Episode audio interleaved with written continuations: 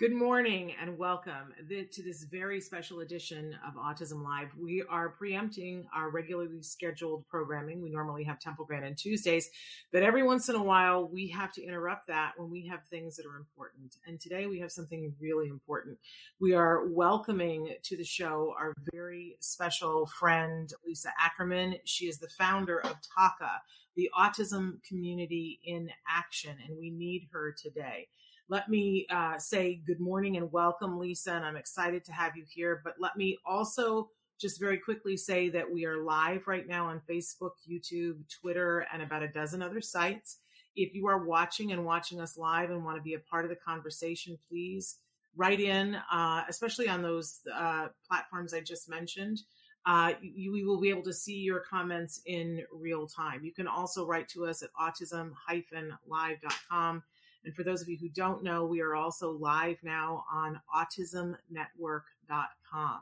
So why why are we here? Why is Lisa here? Um, because there is a new report that has come out from the CDC, um, and so Lisa, there's no one better, in my opinion, um, to be here with us to help us to sort through what's happening and what isn't happening, and to understand things. So Lisa, good morning. Good morning, and thanks for being a great resource. And my goodness, you know, I wish I paid more attention in math and uh, statistics uh, back in high school and college. Um, but I'm going to do my best to give my take monitoring uh, these 10 surveys for the last 20 years. Okay. Well, um, but there is a new report, and perhaps yes. we should start there. And and I think the question that is on all of our lips the last few days is, what exactly does the new report say? Let's clear it up because we wouldn't know in the news what's being said. And, and really, this is a great opportunity to share a take because I've been studying this information for since inception and since my son was diagnosed in 1999. Uh, and I have my notes, so excuse me why I refer to them because I want to get it right. Uh, Autism and Developmental Disabilities Monitoring Network, so ADDM for short, was called into action by the CDC in 2000, where it looked to be experiencing what they thought was a rapid increase in autism. Um, and that was in the 90s. So they calculated their first report um, in the 1970s and the 1980s. They believed autism was 1 to 2 in every 10,000. In their first report, they found a dramatic increase. This report is no different. The 2021 data and shared uh, collected is now demonstrating one in 44 U.S. children have autism. You know, I think it took everybody's breath away uh, when it came out the other day. Um, it feels like, though, as we filtered through, there there's a lot to be unpacked, a lot to be unpacked, and I don't know where to start. So I'm gonna because I always say, let's ask brighter minds. And guess what? I know for sure that you're a brighter mind than I am. So, um, so uh, can you start to unpack this for us? What are the key findings? Obviously, I, I feel like you know it's almost like we have a have to have a moment of silence for that one in forty four, right? But but can we dig deeper? What are the key findings here? Yeah, and and really, I'll just break it down. And I'm still going through it. Me and my team are still going through it. The CDC has a great website with some additional information, but there's nuances to this report that I really think are important. One, in the 10 surveys, eight have had an increase. This increase, this report from the last one, is 23% higher. And, and, we've got a graph, right? Uh, Lisa, correct. is it time to yeah. show the graph? Yeah. yeah. And it's roughly a 241% increase since they started looking at the data. What is astounding, and it's not just because I'm from California but in California, four year olds is 1 in 24, eight year olds in the survey is 1 in 26. Um, overall, uh, 2.3% of eight year old children are diagnosed with autism. California is the highest prevalence in the 11 surveyed sites, surpassing the previous leading state, New Jersey.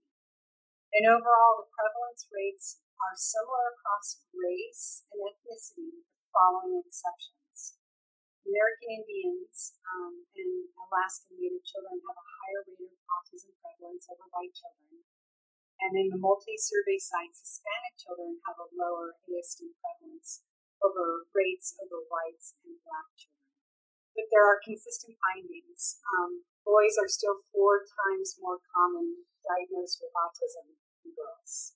And this chart, that chart is just astounding. So those are some of the key things, and we're unpacking a lot more data. Um, to be to be honest, we're you know we we have a family event. We've been doing a lot of things since this report, uh, but our goal is to get this message out and unpack more additional highlights. So thank you. And I thank you.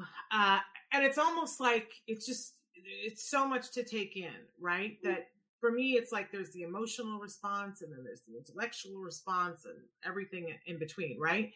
And it gets complicated. I feel like part of the thing that's hard about this is that when we're looking at these numbers, we we need to have an understanding of what the data is that's collected, what time periods, how, like how how is this information shared? So talk to us a little bit about all of that. Great. I have a chart that I'd like to share that makes this process of understanding complex data easier. Um, and the chart is with regards to the ADDM autism prevalence, and it's looking, you know, from 2000 to 2018, which is the survey year.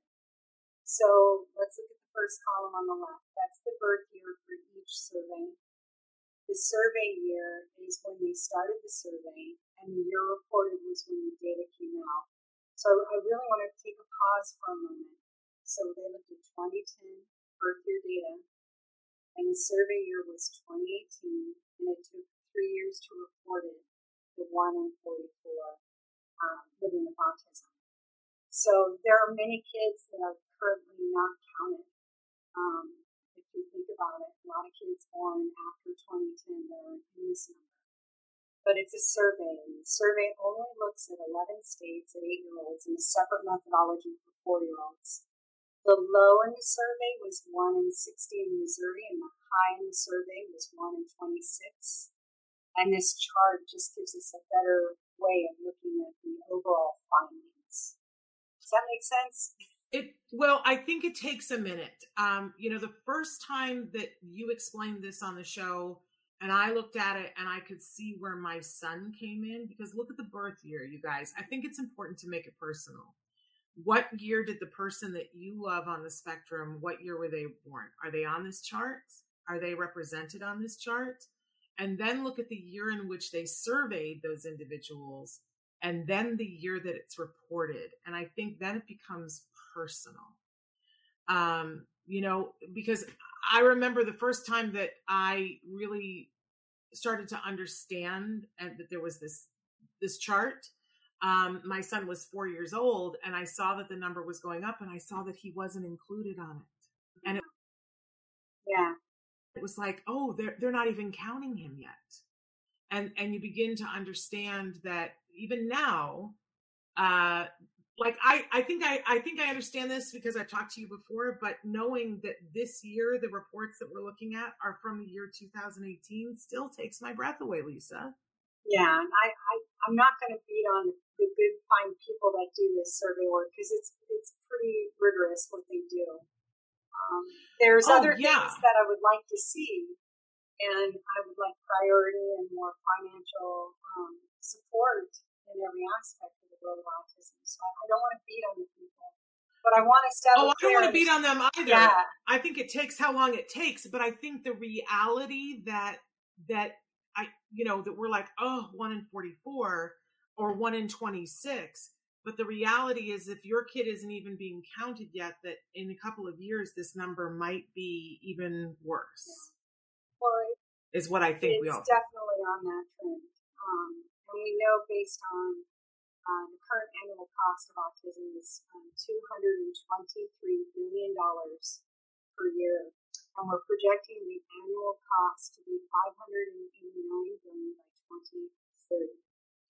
So, yeah. and really, my my goal in, in coming on today, one, it's it's sobering. It's an important report. We should go with facts, and I'm hoping families, friends, and our community can have a better understanding of those facts. So we, we stay based in facts. Absolutely. Uh, and thank you for reminding us to do that.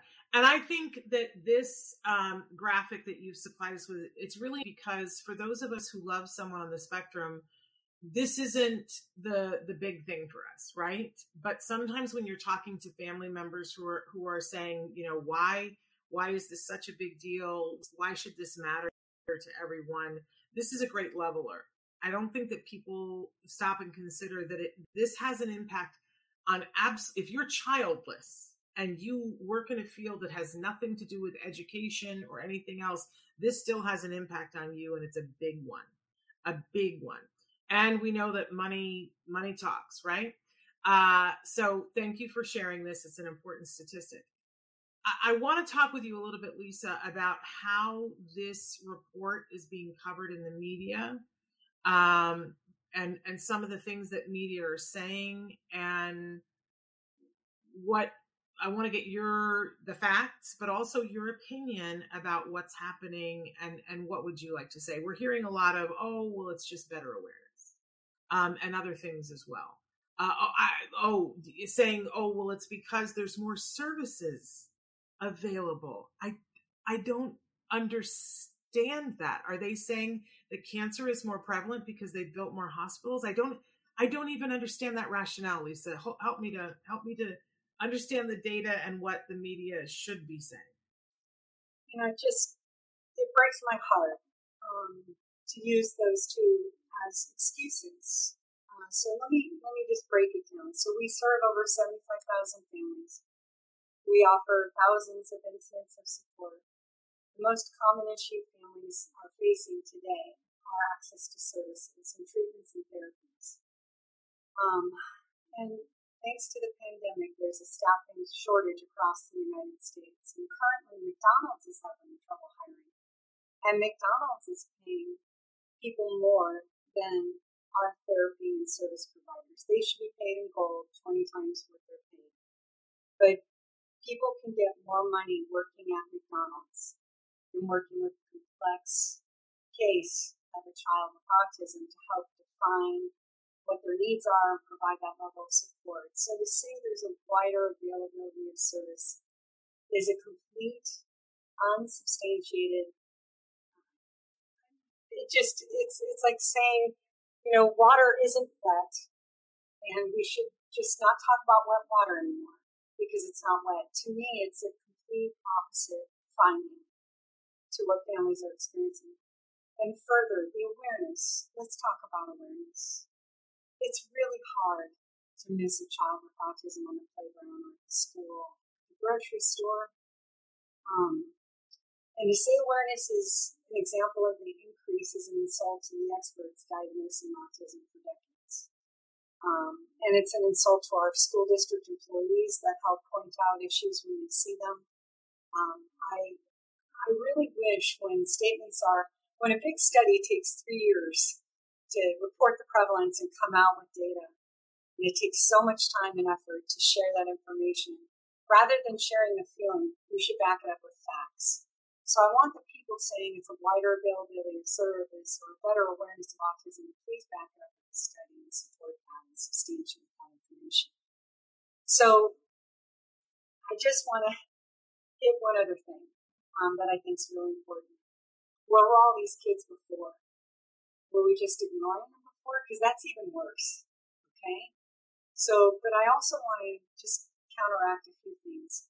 Show me where the 1 in 44 30 year olds are, or the 1 in 44 40 year olds, or the 1 in 44 50 year olds, or the 1 in 44 60 year olds because they don't exist. We're not seeing the same rate of disability. Now, granted, I would say 95% of the families we serve, and I don't have a study on it, so this is an estimate and an editorial, um, have significant disability and require therapeutics and treatments.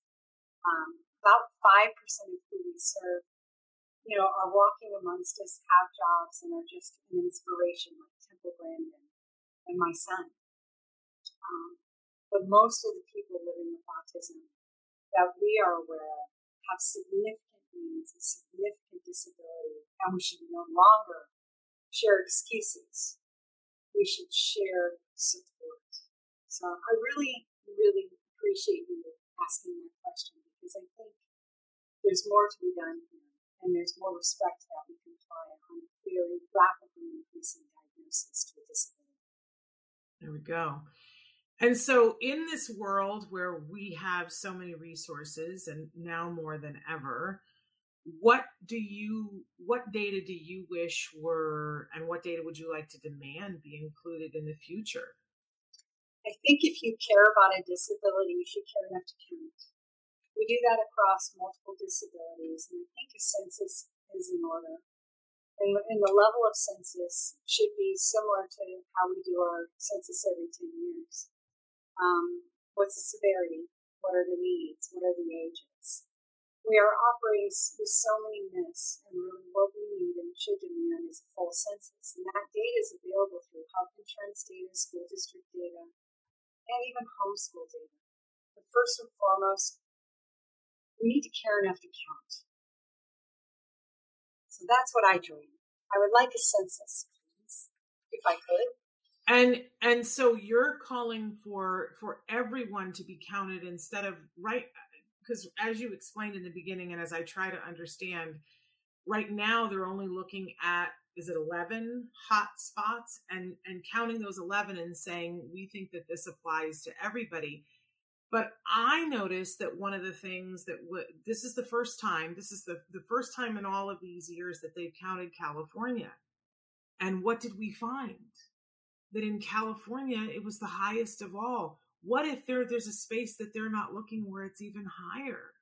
Have well, we even thought of that? Yeah, and you know, and again, I try to go with facts. I have a lot of feelings, and they involve four-letter words, and I'm going to keep it clean today. Um, and I'm not going to cry. not, not on our rant. account, I hope. Right. Um, I'm just going to kind of keep it together because it, there's more questions than answers. And the Mind Institute did a great study in 2009 that showed the state of California wasn't doing a better job counting.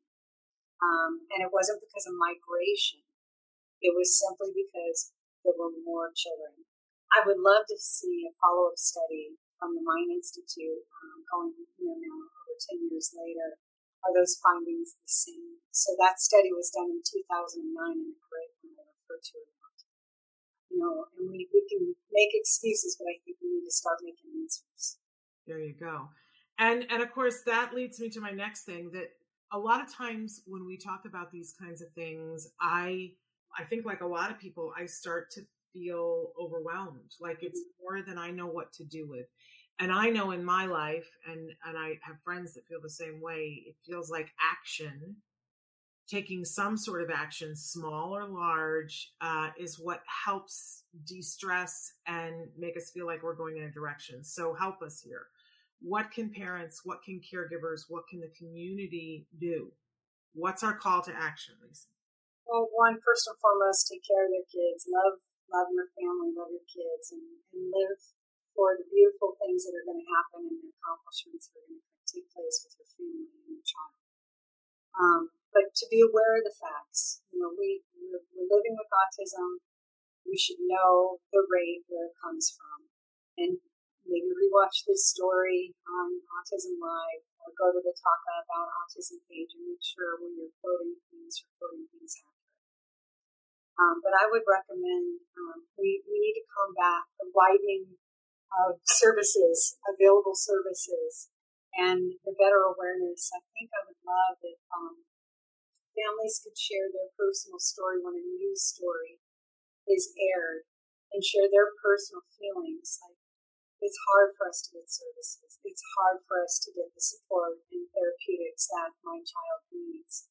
It's not a better awareness. The gentleman or, or woman that diagnosed my son or my daughter has been diagnosing for decades and they have a backlog. It's hard to get in for services. It's hard to get in for a diagnosis. My local hospital is almost a two year wait list thanks to the pandemic. Prior to that was nine to 12 months. So I just, I feel like families could do a great justice for getting their story out, letting their story be heard, and sharing what they're feeling. So if you hear your local news story, share its better awareness or better diagnostics write a letter to the editor, share something. Um, and there's been Dr. Walter Zahorodny out of Rutgers University, who's my personal hero. He's been behind the CDC ATOM number since inception. If we can get him on the news and talking to, uh, you know, any U.S. news, Channel 7, Channel 9, you pick it, it would be great to feature the expert that's been counting these figures for decades. And he is an expert like no other, and definitely I bow down to him for his expertise. So I think whenever we see a mistruth, the best thing we can do is know what the truth is and do our best to share that truth and the facts behind the numbers. So if we could do that together as a community, we're doing better. Thank you. And please, uh, you know, if that doctor would like to come on here, there's always an open spot. I realize we are not Channel Seven, um, but we but we always have an open spot uh, here for him. Lisa, I would love it if you would take just a minute um, for anybody who is not familiar with what TACA is. I'm going to give you like three, three minutes here to do a full TACA commercial. Uh, okay. If somebody is watching and they have and they have never heard of what TACA is before. So we, you know, we're uh, families living with autism, helping families living with autism. Uh, for the folks that don't need our support and services and live with autism, God bless you. I'm, I'm glad you don't need our help and services, but for the families that do, navigating their autism journey, uh, we do quite a few things. We provide meetings across the United States. We do them virtually and in person. We hold uh, annual conferences that help uh, provide the latest and greatest on therapies and medical treatments and science. We have a mentor program that's Match.com without the dating that connects you to a parent that can help you navigate your journey. We have events such as family events and outreach that we do. Uh, we provide webinars which allow people to do Q&A with the top resources in the community. Uh, we have a website that's being accessed by almost 3 million unique visitors annually. We have an autism journey guide we give out for free, roughly 200 pages. Uh, we have a scholarship program that helps meet the needs between what people can afford and what they need. And we provide empowerment and support. So for me, it's all about taking action. Our goal, we have one simple goal that every individual with autism leads an independent and healthy life. That's all we want. Happy, is, healthy people. Which is an incredible thing. And it's very fitting that it is the, the holiday time and that you brought up the scholarships. And I always get emotional at this time of year. Whenever people, t- I see, I'm already going to cry. Whenever people talk to me about what makes me feel like it is the holidays, like what is the you know if if i was going to write the hallmark movie from my life right? And there's never a hallmark movie without a conflict okay? I, I know because i'm a hallmark uh, fan. I watch all of and i'm not kidding all of them. Um, but the the christmas that will always be the christmas that means the most to me was the christmas after my son was diagnosed and when I tell you guys that I, it's important to me to be here, to be here for all of you, um, because I know that sometimes it's hard. That that Christmas, I had that moment. It was like this this week, uh, the beginning of December, and I sat down to look at how much money was in the checking account and how much money needed to go out the door for the month, and what were the extra things. And my, at that point, my son was on a probiotic that was pretty expensive, and but it was helping him. And um, and I sat there and I was like, well, I don't. Yeah, I, where are my tissues? I'm just you're getting me. you know, I, I sat, I sat there and I knew that there wasn't enough money to pay rent at the on the first of the year to buy his medicine, have a have a special dinner for for Christmas because it costs more for Christmas dinner, and to pay for my son's medication and a toy. That was the other thing. I wanted to get him a toy. Everybody wants to get their child a toy, right? And um, I knew that there wasn't enough money to do all that. That rent had to be paid. Um, and then then I was like looking at the other things and saying, I don't have enough money to buy my child a toy, buy his medicine, and buy Christmas dinner. I might be able to do one of them. There's no way I'm going to be able to do two, and all three can't happen. And I felt like a failure because how could I, as a mom, have concocted a life and brought a child into this world who had special needs and not have made sure that I had enough money to cover all that stuff. I'm just being honest here. I felt like it was the end of the world. I was on the phone with a friend crying and I said, I don't know what to do. And she said, order the medicine. And I said, Did you hear me? I don't know that we have enough money to do whatever. She said, Order the medicine and and it'll work out. And two things happened. As soon as I ordered the medicine, I got a thing in my email, like within 30 seconds, that was from TACA that said, Do you need help this holiday season? And I am not one to ask for help, like many of you. I just, it's just not in my nature, right? And I thought, like many of you write into me all the time, I felt like it was my responsibility and that if I couldn't take care of it, I was a failure. But I read the letter from TACA that was from you, Lisa, and you were saying, don't be afraid to ask for help. And I asked for help, and the most amazing thing happened. A TACA family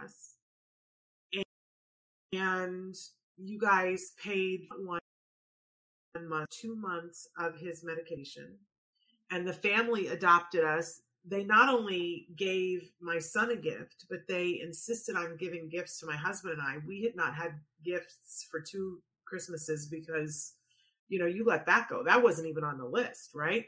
And I begged them not to give us a gift, but it ended up being so meaningful, so meaningful um, we just wept and it truly felt like it's a wonderful life where we were reminded of what was important. And i remember sitting there that christmas and saying to my husband we need to make sure that we pay this forward. Now as soon as we could we started doing a sensitive santa event that we're still doing where we give away hundreds of toys every year. Um, and and it's because of the inspiration that you gave us that there are people out there who need help and support. Um, so, you know, I can't thank you enough. Sometime I got to write that Hallmark movie. Um, but it filled me with a sense of what I think the holidays, whichever holiday you s- celebrate, they're all about light. All of them have the same same thing in common. They're all about light, and you brought a light into our world to show us that we weren't alone. I will always be indebted to you for that reason. Always, always, always. At what you guys do Ataka, is absolutely amazing, and uh, I'm so proud to know you. And people are writing in saying, "Woohoo! Yes, TACA, promoting health for our kids, uh, hearts and things. Uh, yeah, light for our families." And that is what you have been, Lisa. You have been light for our families. You continue to do that even while you were taking care of your family. That's no small thing. Well, that's a very, um, you always kill me with that story, and I'm so glad we were there for you. And, you know, we've shifted uh, to putting a lot of resources and scholarships for medical care and, and, and taking care of medical necessities like your kids' medicine that you can afford. Um, you know, for families, uh, there I've always been about the underdog. You know, I've always, I've always, when somebody was being bullied in school, I tried to help. Um, Talk is now a great team of staff and volunteers and a fabulous board and ambassador group that really cares. And they're very driven to help meet the needs of families living with autism. And our life's work is to really, like I said earlier, get our kids to happy, healthy, healthy, independent adults. Um, and the prognosis that we're given at diagnosis needs to change. You know, when they say that your kid will never do these things and be placed in an institution, you should start looking when they're four years old is, is a heartbreak. We should invest in the future of these individuals that can lead a bright, healthy, independent life. And that's what I would like to see change. And then continue Amen. to doing this work with TACA, continuing to help the families that need us and the individuals that need us so we can drive the best possible outcomes versus the worst case prognosis that's giving a lot of people a diagnosis. So I can change one thing, I'd like to change about 20. That's starting there. That a diagnosis is not game over, it's game on. And let's make sure we do the best we can do to help each individual meet their milestones and have a quality of life. It's my favorite quote of yours. It's not game over, it's game on. And as Lisa knows, I haven't really said this um, on on the show before, but I'm going to say this now because you're here. Um, I, I I can't even believe these words, but I have a book that's coming out in June of 2022, and in it, uh, and I asked Lisa's permission to include that quote and and to credit her in it because it's I think it's an important part of my story, and I think it's I think it's a call to action for all of us to hear that to know it's not game over it's game on. I think that that's a wonderful way of looking at things. Uh, i do want to address because i think it's really important um, that um, damon I, I need to like acknowledge what you've said here damon has written in and said we are autistics not people with autism and and at least one person has written in emanuela has written in in response to that and said that um, in in her case uh, that oh I dropped my earbud. Sorry, now I've dropped both of them. I'm never going to be able to hear you. Uh, it's tragic. I can't lean over. Um, here's the thing, uh, and Emanuela has written in and said that in her case, it is her son who uh, that they refer to as being a person with autism.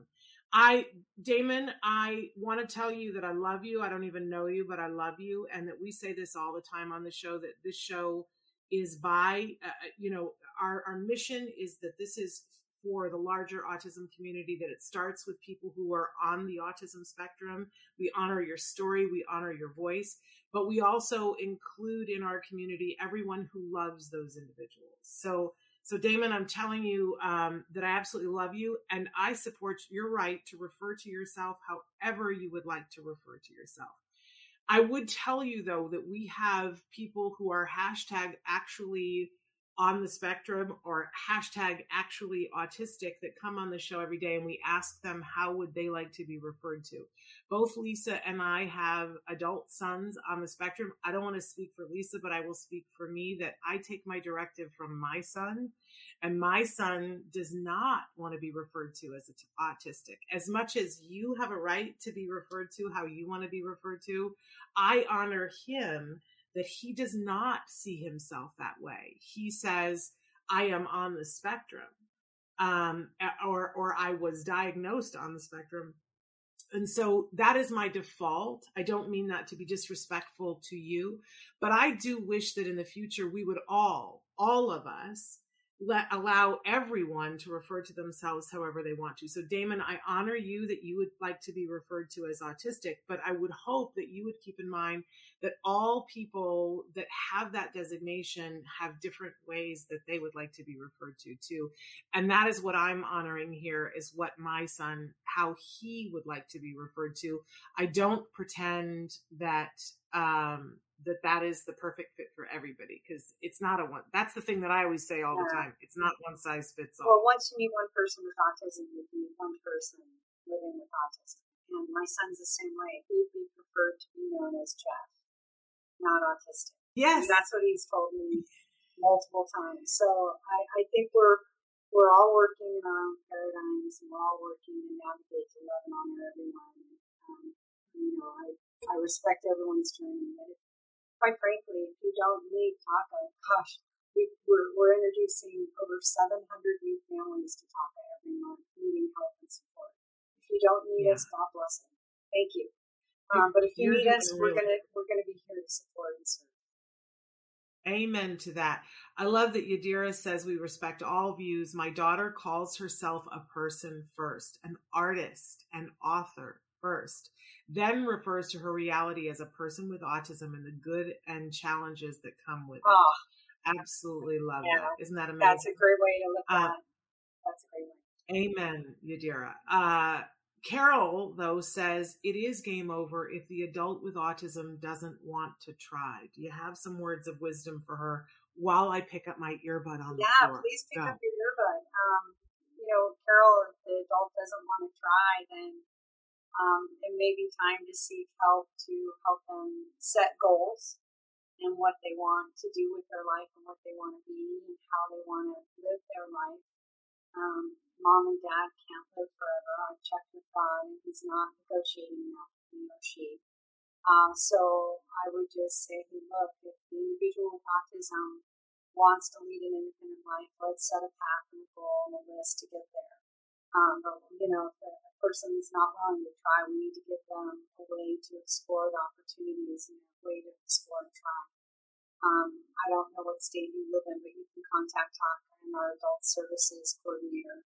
And um, we provide support services, education tools, and uh, define uh, different resources for people who are living with autism as adults and people who are caretakers to those individuals so they can get the. Yeah. I, you know, I'm a big fan of Dr. Doreen Granpeesheh, and my my favorite quote of hers is she says always, "It has to be fair," and and so I guess my question is, um, you know, everybody wants something, everybody wants something, and what is it that your adult who doesn't want to try? What is it they do want? Um, and that that might be the ideal place to start. Now, I know because I have friends who say, well, you know, my adult daughter, all she wants to do is sit on a stool and drink coffee. That is her ambition of what she would like to do. Well, there's times in the day, I don't drink coffee, but there are times in the day when I just want to sit on a stool and drink something that's warm too. That's not, look, it's not unreasonable. It's just a matter of broadening that desire to do other things. You know, would she like to do it in a coffee shop with friends? Um, would she, you know, like to, you know, do it with a coffee maker that makes different flavors? I mean, there's always a place to start, right? Um, and and so I hear you, Carol, that you're saying the adult is not interested and won't participate. And I, I'm sure that the awesome, you know, parent that you are, that you are finding things that uh, like that we go that come under the heading of things we would like them to be interested in but my question is what what does he want to do? Does he just want to sleep? Does he just want to draw? Does he we've talked before about you know we preempted temple grandin tuesday but temple grandin says that it left to her own devices what she really wanted to do was to sit on her bed and spin a metal plate and that she would have done that for hours upon hours upon hours and that she still says oh that's a good time. That is a good time for her. She says take me to the beach and let me hold sand in my hands and let it fall between my fingers that i can kill three days at the beach and not care about anything else and I have things like that in my life. I'm sure, Lisa, I'm sure that there's something having to do with music because I know you to be a big music fan. Oh my God. Be... If I could go to a concert every night, I would do it. Right. And I have a list of 50 artists I'd like to see, but the pandemic's stopping that from happening. So I, yeah. I think it's finding their internal motivation and working with uh, professionals that can help you. And TACA has resources uh, to help you share what's available um, Vanessa yeah. asked, what's the meaning of TACA? We're the Autism Community in Action. Um, and Mike Hippie asked a question, or Hipple, sorry, Hippie sounds cooler.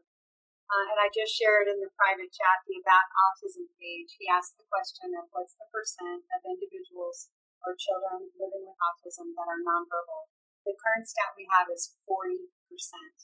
Um, I'll have them post the About Autism page and you can go look at those statistics.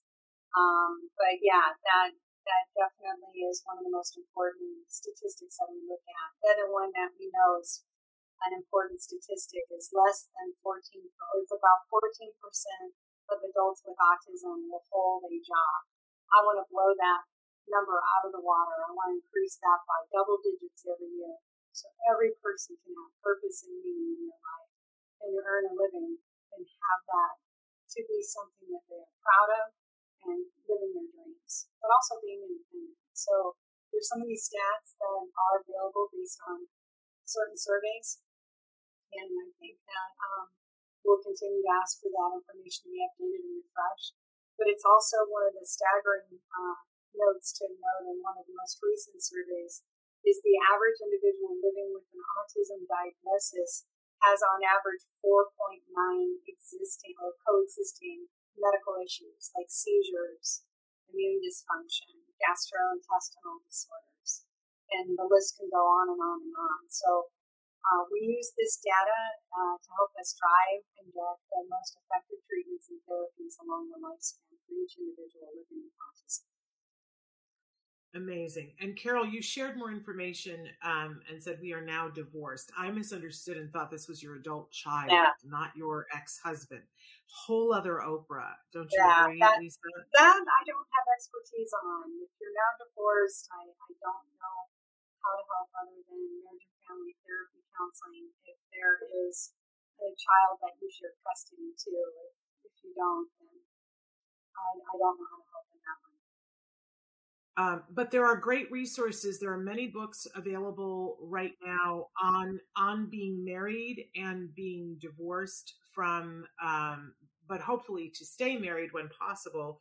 Uh, when individuals are neurodi- neurodivergent from each other. Um, it's a growing segment of the population. I'm so grateful that there is a growing segment of individuals who are on the spectrum who are finding spouses and attempting. Hey, marriage is hard. I'll be the first person to hand hold my hand up and say marriage is hard, and whatever the issues that you are, that you're having um, are very individual. But Carol, I'm sending you a hug. Um, and if you want to, uh, if you want to write to me, Shannon at autism live.com. Um, and I can send you some resources of good books for spouses. Oh, and she says she does have an adult son on the spectrum as well. I went through the PEERS program, good, and many others. Now, as adult, he just wants to learn by experience. He lives out of state, nothing more I can do. Um, but it sounds like he's living independently and that you're doing well. And bless you all. Bless you so much, Carol. I hope you have like peaceful holidays um, through that. I wanted to go back that somebody said that they had just gotten their uh, TACA guide I know you mentioned it briefly, uh, Lisa, but talk a little bit about more about what the guides are. I think I've got mine. Yeah. Right. Awesome. You have the prop. Um, we created an autism journey guide, and they're free. You just pay for shipping. Um, we thankfully, the American Legion um, is has given us a great grant. Uh, each year, we send out anywhere from two to three thousand of those, and it's just a where to start in each of the most important categories um, for the autism journey. The website probably has, I would say, 20 times that guide and information. Um, but the guide is a great way to get started on your journey, navigate important parts, and be aware of what may be coming up next. You know, my mom used to have this book that she had on our bookcase that it was the don't know what it was called. It was like the Mother's Encyclopedia, something like that. And all through this is before the internet, yeah. y'all. Look look at the snow on the roof. But um, whenever there was a question about something, somebody had a rash, or there was a question about something, or you went to the doctor and they said you had something, you didn't go to the internet to look it up. You pulled out the Mother's Encyclopedia and looked it up and said, "Well, what does the Mother's Encyclopedia say about this?" Well, I just flipped through here um, and you know, really quickly you watched me. I found like five different pages and, and one of them was like tips on how to deal with diarrhea. Stop. This one is like, I mean, like, how useful is that, you guys? This one is developing life skills, how to teach a skill. And they're just, it's like consolidated. Look at this chores by developmental age this has all the things that you've all been looking for, and it costs. I'm sorry, what did you say? It's it free thanks to American Legion. Um, and then you just need to pay for shipping to your location. Um, as we continue to roll out back, putting the scene in community, uh, which we're rolling out in January, or re-rolling out, as the case would be with this fabulous pandemic and the phase that we're in, uh, you can pick them up for free at our events as well tax strategy for parents. There's nothing that isn't in here. Um, although you're right, it you know this is just the amuse-bouche because there is so much more on the website. Look, I, you know we've been doing this show for ten years, and people are like, "How do you still have things to talk about?" And I'm like, mm, "Okay." Uh, there's, a, there's still That's a lot, right. That there's still a lot left to talk about, right? Um, but 10 years of doing videos with experts from all over the world, and I still say, and I and I know this to be true, it's not just my belief, there's no website that has more information than TACA. It is the biggest, most beautiful website for autism, everything that you could possibly look for. Um, Traven's just showing you the family resources page on the website, which nice, nice cut to that, Traven. But um, start with the guide and I got to be honest. Like I, I talk a lot in um, on the show, Lisa, about bathroom books. That there are some books that you get that you just stick them in the bathroom, stick them on the back of the toilet tank, and you know every time you you take a minute in the bathroom, you just pull them out and read a page, and you know you're you're. This is when I went to graduate school. This is what they told us to do. Take the five books that you know you don't have time to read and stick them on the toilet tank, and you'll get through them in the next year um, but this is a little bit big for a bathroom book. Uh, like, and I wouldn't want it to be a centimeter smaller because it's nice. It's got a beautiful font. It's easily readable, right? Um, but this is the kind of book that you want to put someplace where you can get at it on a regular basis. Like my mom had the Mother's Encyclopedia. It was on the bookshelf that everybody had to walk by 700 times a day. So, and it's also pretty. It has pretty graphics. It's very well done. Uh, very well done, Lisa. I just love it. And it used to be bigger and it used to be two volumes, and you've made it more concise, easier to do because eventually we're going to go to the internet, right? Yeah, and you know, the one problem that I, I we've talked about uh, going to digital, just digital, because it is digitally available on our website and separate articles. Um, but you know, there's something different about having a book, writing notes, sharing those notes with your physician or therapy team. Um, and so we're, we're, for the foreseeable future going to continue to print and share those thanks to our friends that support us. So thank you. Absolutely amazing. Um, and so do go. We put up the the web posted uh, the link about uh, how to go to TACA and go to About Autism. But we encourage you to go to tacanow.org. Check out the whole website it really is a gift to the community that you've given. There's so many things that you can find there. Um, but I don't want to leave us, we're, we're, running low on time here, but I don't want us to leave without clarifying what the TACA mentors are, Lisa, because it's an yeah, amazing service. They're, they're a volunteer uh, group of amazing humans uh, that volunteer their time to help another family um, they pay it forward to help them navigate their autism journey and be the local Sherpa guide, like about speech pathologists, ABA therapists, and companies, uh, physicians, uh, local places to go for kids that have uh, sensory needs, etc. So I love the mentor program, best humans on the planet that really just care and want to pay it forward. And it's parent to parent advice. Um, and currently it's less than 10% of the folks we serve and their families have children uh, on the autism spectrum. So we're dealing with um, 90% or more of the folks we serve are under the age of 18. And we're just starting to embark on a five year plan to address the adult service needs. So we're going to be working to um, offer more of our services and support uh, for the adults on the spectrum again, that's uh, roughly 10% of who we serve currently. So mentoring is family to family. Really wonderful. Liliana, thank you um, for writing into us. We love you back. Uh, and so thrilled to know that there are people like you being special education advocates. Um, Riverside County thanks you. We thank you. Um, I, I, also want to say, Lisa, that we've had so many of our viewers write in. You were so generous with your last conference and gave away so many free passes to go to your online conference. And those those recordings that you did are still available to the end of the month that people can still be watching those.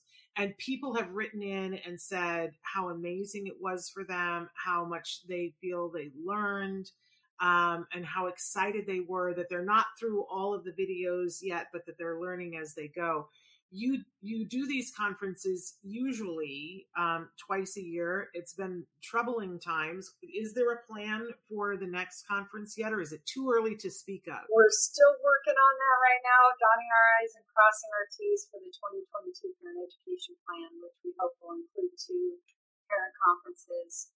we're hoping for a combination of in person and virtual, but you know, we're working on how we do that with the resources we have, and of course, this little thing called COVID. Yeah, this little thing, um, which keeps whoo, back around. Uh, Amanda says, I, I am so appreciative to have been able to attend. It was amazing. Um, and I know people on a pretty much on a daily basis, we get somebody writing in and saying thank you to us for you know having you on and, and so that you could give away free tickets. Um, and we're reminding everybody that if you if you purchased a ticket back in October, you still have the ability to be watching those videos. Now, if they didn't purchase a ticket, is there a uh, is there a way to to buy in to watch the videos now, Lisa?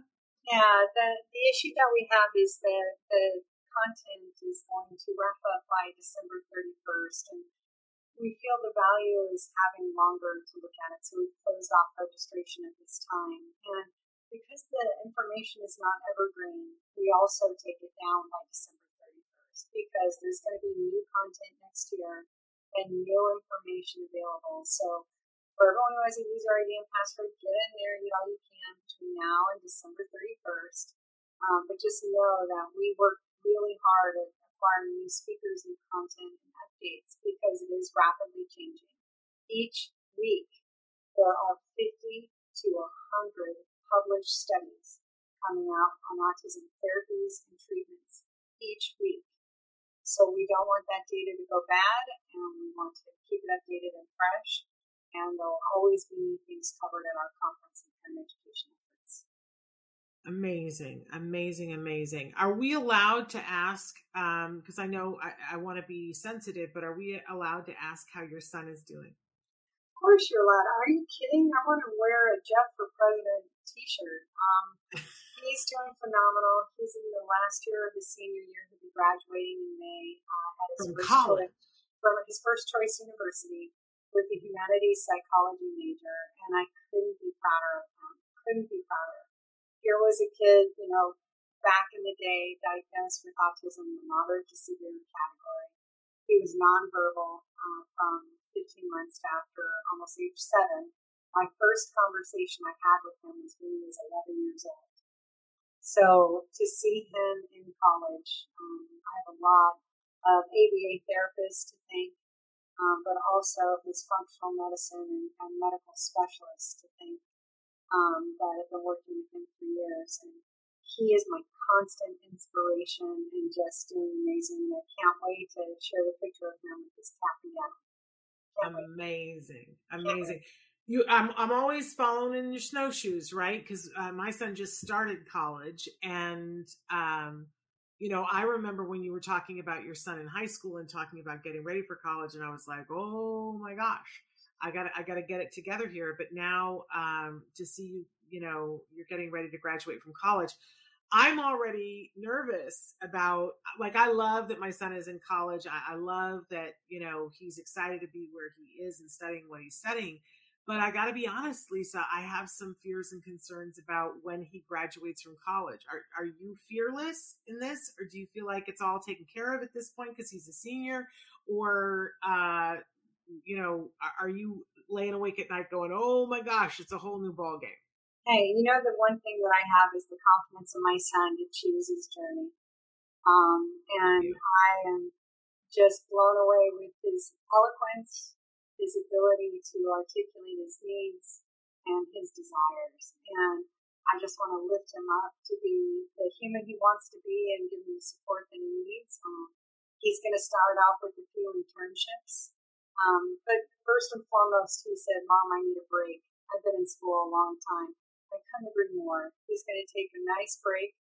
I hope some of it includes me, and I hope some of it is without me, for the love of George, because um, he needs to go out there and uh, his aspiration is to get a girlfriend, and I would love to see that happen uh, post all this craziness um, pandemic that we have. Yeah. Uh, but uh, yeah, he's gonna he's gonna be. I have no fear about Jeff. He's to lead a healthy, independent life. And hopefully, like my daughter, give me some more grandkids. Because he go. is just super cute, ladies. They're going to be advertising. I mean, come on now. Come on now. That's a cute individual. That is a handsome young man. Right? Handsome young man. Wearing a So, suit well, too. Yeah. Mama uh, raised him right. Yeah, he's adorable and awesome, and I can't wait to see what he does next. So when you talk about wait. fear, I have, when I look at him, I have zero fear, nothing but hope and, and excitement for what he does next. Because he is, every hurdle they said he wouldn't jump, and every hurdle they said he wouldn't do, he's done.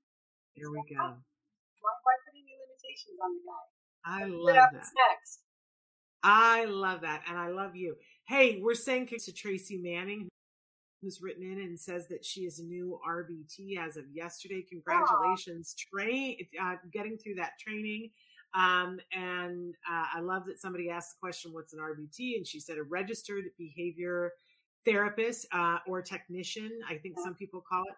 Um, you know, some insurance companies won't pay for the behavior tech unless they have either um, a BCAT or an RBT, a, a board certified autism technician or a board certified, uh, a, a registered behavior technician. So, congratulations, Tracy. That means you're going to be able to help more people, in particular the kiddos in the military. Uh, TRICARE won't pay unless they're an RBT, so you're helping military families by by being able to get that as well as advancing your career. And next step, BCAB. I love it, Tracy. We, if we could just clone you. Yeah, can, can we clone Tracy? Can we just make 2,000 of Tracy's in her city? Because I'm sure that's what's needed. I was going to say 2000, two- but In her 2000 in her city, in her city. I love that. I love that. Yes, let's absolutely. That's a thing fondly to be wished. Uh, and so, uh, yes, everybody's congratulating uh, Tracy. Really wonderful. Uh, so, Lisa, I just want to thank you for taking the time to be here with us and to talk about this important topic.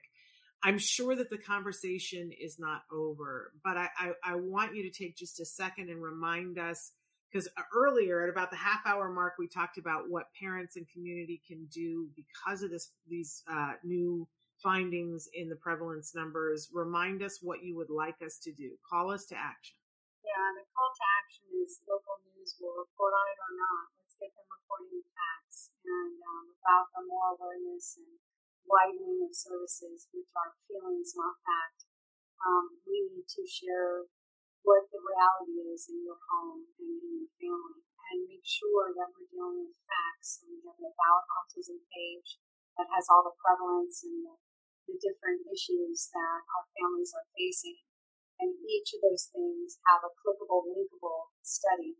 Um, and I think we, we need to deal with the facts. We need people to stop responding and stop making excuses, and let's take action to help families. Uh, so I think it's extremely important that we go to the About Autism page, make sure we're aware of the facts, write letters to the editor, or make calls or get interviews with uh, people that are going to make a big difference to help share what is real and not the feelings uh, of somebody that's not understanding what the issues are. So, and if we can get Dr. Walter Zahorodny from Rutgers University, the principal CDC investigator for the ADDM data, that would be even better. So, um, you. I, I just want to leave um, with uh, every individual with autism deserves a rich, healthy, independent life. I want that for every individual. And um, when we are looking and staring down 1 in 44 U.S. children having autism, 1 in 26 in California, excuses need to go away, actions need to start happening. Amen to that lisa ackerman uh, the voice of reason here uh, we're so grateful for your time i'm losing earbuds as i speak uh, my ears are just too big. Um, but uh, thrilled that we had this time to be with you. And if I don't get a chance to talk to you, Lisa, thank you, thank you, thank you. Please have the happiest of holiday. Uh, you always make my holidays, and uh, let's hope for a happy new year for everyone. Uh, but love to you and your family and to everybody over at TACA. I reposted the page that she was talking about. Um, and thank you all for being here to be a part of this conversation and being part of the tribe with us. We're going to be back tomorrow with Dr. Doreen Granpeesheh live answering your questions. You can be sending those in right now, and we'll continue on with the toy guide uh, a little bit while we're talking with her. She's going to be talking with us about some of our therapist picks tomorrow. You can find the toy guide right now on autism-live.com at the top, the toy guide, or on autismnetwork.com click on the toy guide on the top and be looking at some of our recommendations. It's all free to you, just a service that we provide to recommend those toys. But we are giving away a bunch of those toys on the 19th of December, and I'll give you more information about that tomorrow, our Festival of Toys. But in the meantime, please go to TACA Now, T-A-C-A Now.org, and check out the beautiful legacy, the work of this wonderful organization and, and of this fabulous woman that we had today. Uh, Lisa, thank you so much. Thank you to all of you. We'll be back tomorrow. Until then, give your kiddos a hug from me and one for you too. Bye-bye. Bye. Thank you. Thank you.